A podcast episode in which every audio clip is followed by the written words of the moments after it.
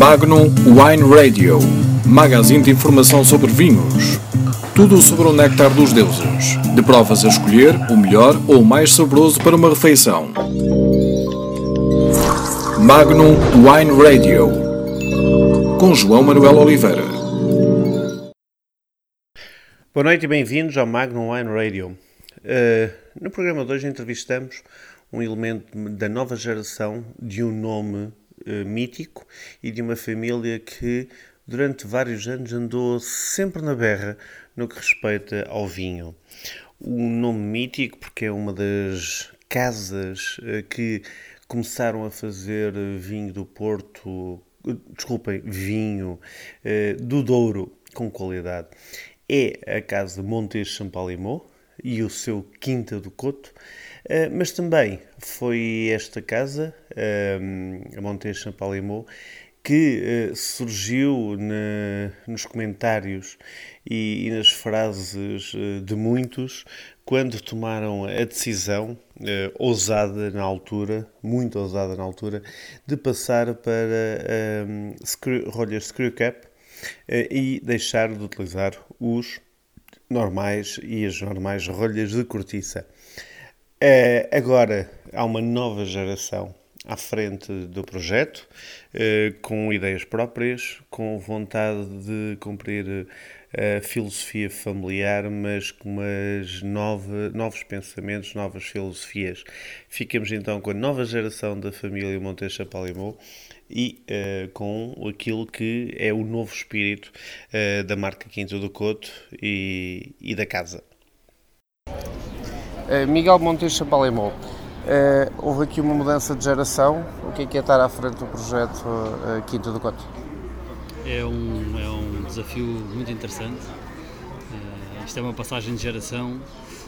eu represento a família e represento a minha geração à frente dos negócios, mas isto continua a ser um negócio familiar e a nossa intenção é devolver à Quinta do Coto, ao Monte Champalimau e ao Passo Tacheiró aquilo que teve nos seus auros anos 80 e anos 90. Portanto, é uma responsabilidade grande tentar voltar a trazer os vinhos da Casa Monte Champalimau uh, ao patamar em que tiveram. Não a qualidade, essa, essa, nunca se perdeu, mas em termos de reconhecimento e de colocação do produto no mercado, uh, tanto ao nível do mercado nacional como no mercado internacional.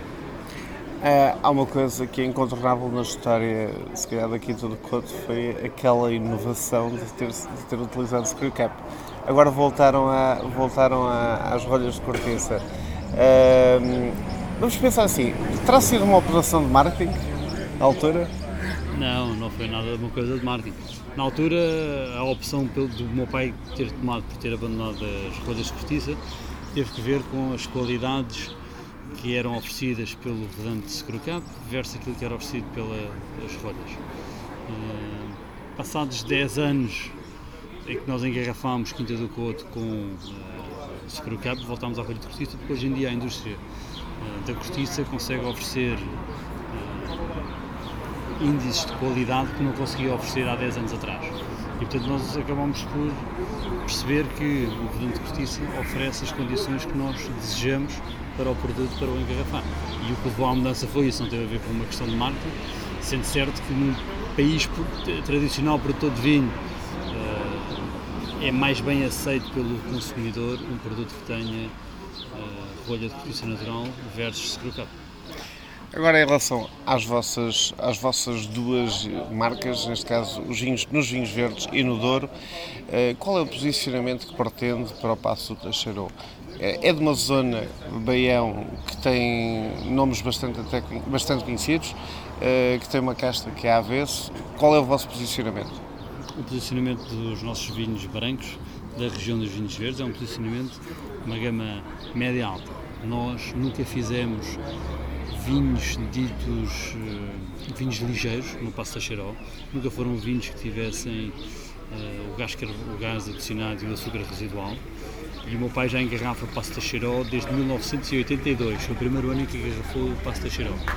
E eu penso que hoje em dia este movimento que existe de tentar produzir vinhos da região dos vinhos verdes, mas vinhos mais gastronómicos, uma coisa que o meu pai sempre fez, na altura era bem uh, apreciada pelos consumidores, mas tinha pouco uh, awareness, como é que quer dizer, tinha, não, não, era muito reconhecido.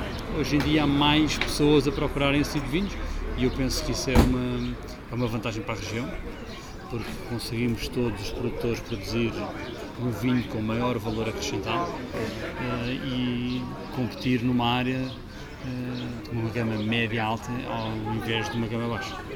Miguel, e em relação à Quinta do Couto? Uh, vocês têm o vosso ex-libris, que é o Quinta do Couto, mas o que é que pretendem mais para, para a casa? Nós o que pretendemos é continuar a produzir vinhos de qualidade. Nos anos excepcionais de qualidade, fazermos aquilo que é o nosso topo de gama, que é o Quinta do Couto Grande Escolha. Fizemos este ano um vinho novo, que é o vinho Quinta do Couto Vinha do Dote, simbolicamente foi chamado Vinha do Dote porque a parcela de vinha de onde vem o vinho do dote chegou à família através de um dote de casamento, portanto é, é um vinho específico. E de resto temos o Quinta do Couto. Vem, do lado veio de um lado materno então. Veio de um lado materno, o Quinta do Couto, vem da avó Rosa. É ela que traz este são cerca de 17 hectares e 10 hectares de vinha velha onde, de onde vem o vinha do Dote, esta parcela. Nós não pretendemos fazer uma panóplia enorme de referências no vinho, pretendemos fazer bem uh, aquilo que temos vindo a fazer desde que fazemos vinho. Uh, não quero com isso dizer que não se façam algumas inovações, mas nós temos o nosso próprio DNA e não vamos fugir daquilo que é a Monte Chapéu Para finalizar, uma pergunta que faço a toda a gente que entrevisto, que é uh, qual é o, o, vinho preferido do Miguel? Eu diria que o meu vinho preferido atualmente, daqueles que produzimos, é o Quinta do Couto Vinha do Dote. É, é aquele que é o seu perfil? Ou é, é, ou é por ter sido a sua aposta? Não, não é por ter sido a minha aposta. É, é por ser um vinho que expressa aquilo que mais existe naquilo que é a nossa sub-região do Douro, que é o Baixo Coro. Uh, uma frescura sempre presente, um, uns, uns taninos presentes, mas ao mesmo tempo são uh, macios, e é um vinho que eu, eu diria que é o vinho que eu mais gosto de beber hoje em dia, é o Conde do Vinho Azote, porque representa aquela região do Douro. Os vinhos do Baixo Coro, por vezes, são entendidos um bocadinho, um, vinhos um bocadinho agrestes, uh, e este vinho não é de todo isso mas ao mesmo tempo é diferente dos vinhos do Douro, do Cima Corvo ou do Douro Superior. Eh, e eu penso que é um vinho bastante diferente daquilo que existe no mercado e se calhar seja essa uma das razões pelas quais eu mais gosto deste vinho. Pronto, então brindemos com o vinho do Douro. Obrigado. Obrigado. Magnum Wine Radio, magazine de informação sobre vinhos.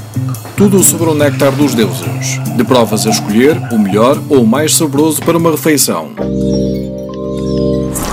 Magnum Wine Radio com João Manuel Oliveira.